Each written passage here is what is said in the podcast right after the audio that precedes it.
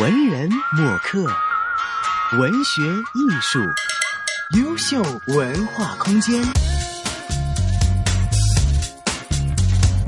优秀帮优秀文化空间，今天的子瑜呢是为大家邀请到了一位水墨画大师易行老师。易行老师您好，你好，易行老师啊，我第一次认识您呢。可不可以说是认识呢？是我第一次看到您的画作呢，是在上一年某一次的一个水墨展的时候，看到您一幅蓝色的水墨画。当时呢，我就。特意停下来，抬头看了一下您那一幅画作。如果没有记错的话呢，画作的名字叫做《沧海百年》。您画的是香港的一个变迁。当时我就觉得说，哇，这幅画作感觉用色非常的时尚，然后也非常的鲜艳。我当时就在想说，哎，背后的。作者到底是谁呢？后来在某一次哦，在一次呃画家的聚会当中呢，就认识到您。然后我们聊起来之后，发现原来您就是那一幅画的作者哈，非常有缘的一个经历，就是先识画再识人的一个过程哈。那一行老师，我知道您其实已经是退休了哈，可是退休之后呢，您依然是潜心于画作，为什么会那么喜欢水墨画呢？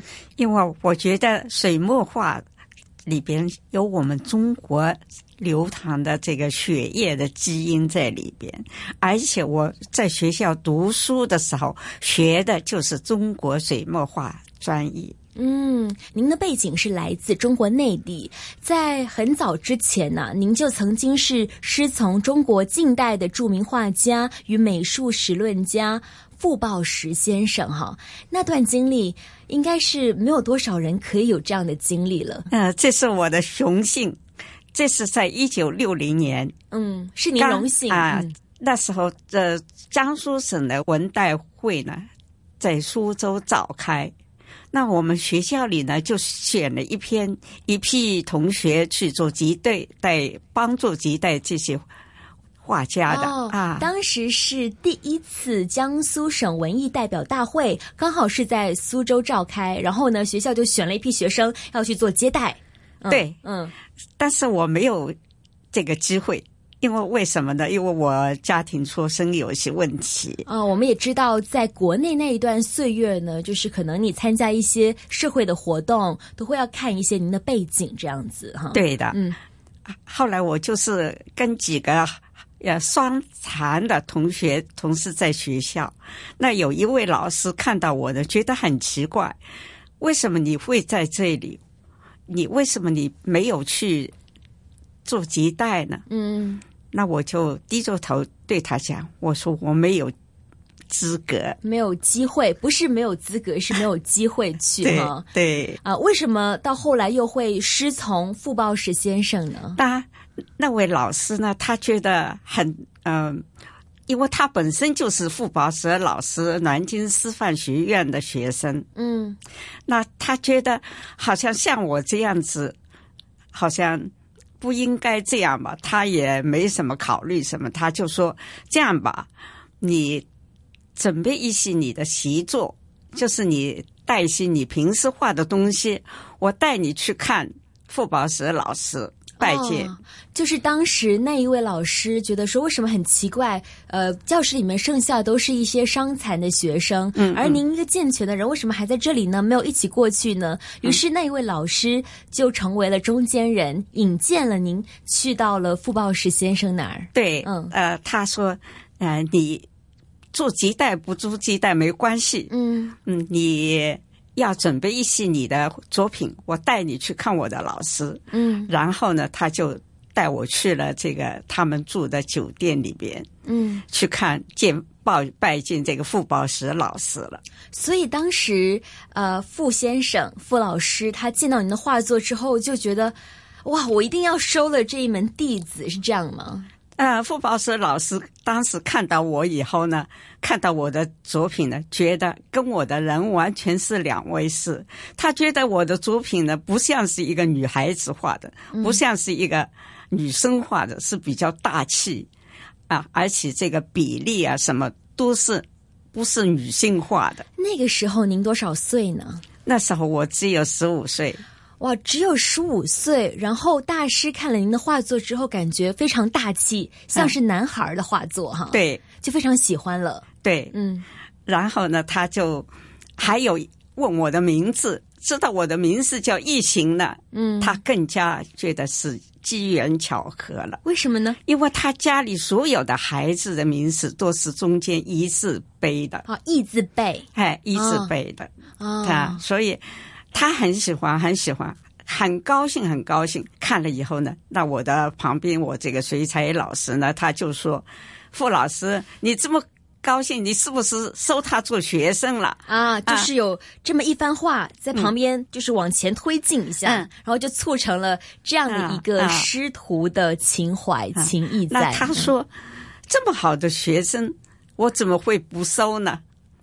接下来他就把隔壁房间里的这些大师，就是呃江苏省里边来的大师啊，叫来了，呃钱松岩啦、宋文植了、回子熙了，都叫来了，叫来叫他们看我的作品。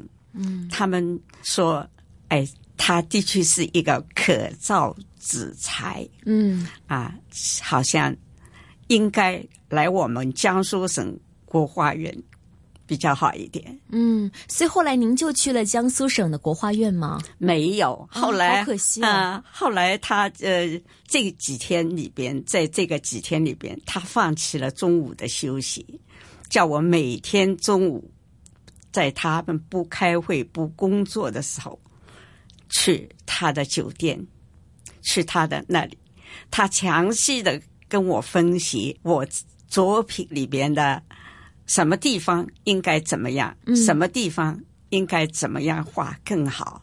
应他讲的很详细的，每次很认真的放弃了他的午睡跟我讲课。嗯，所以就是短暂的一段师徒这样的情谊嘛？哎，这次时间不是太长，嗯但是他回南京去以后呢，他还开这个哭度的稿子给我，寄给我。开一个稿子哎，他画的他的四房作品呐、哦，他把他的作品寄过去给您。哎，寄给我。嗯嗯，寄给我以后，我当时很认真、很认真的这个临摹啊，好像是一丝不苟的、很认真的临摹。嗯临了以后寄给他，回信他跟我说：“你这个学习方法是有一些问题了哦，啊！”我觉得我这样认真，为什么有问题呢？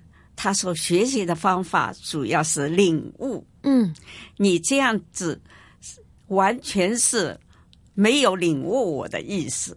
你这样抄呢，不是全部不好，但是往往是适得其反。嗯，因为水墨画是讲求意境的写意，可是如果你是过分的临摹呢，就成为了工笔画了。不是，嗯呃，工笔画是要这样严谨。嗯你我像这样子的临摹，临的好像像真假难分这样的，你这里边就是出现很多问题了。哦，所以说您遇见到傅抱石先生，到他后来教您画画，其实您最大的得意就是知道了，其实我要画水墨画，我最重要的是要学会一些什么样的东西，对要自己有一个意境，去创造一个意境出来。对你应该领会我是怎么样用笔的。嗯你即使是画的完全不像我也没关系，你只要领会我是怎么样用笔，用这个、呃水墨的形式，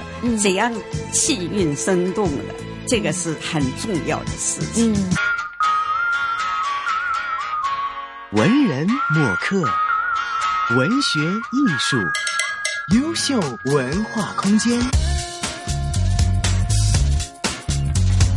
除了您师从傅抱石先生之外啊，您在少年的时候就就读在苏州的美专，然后有接受过中西画的训练，所以说是中国画也好，西方画也好，您都有涉猎哈、那段经历是怎么样的呢？那在学校的时候呢，我们这个学校呢比较全面的，我还是没有读错的。这个学校，它所有的东西全方位的，包括西画、中画、图案，每一个都要画。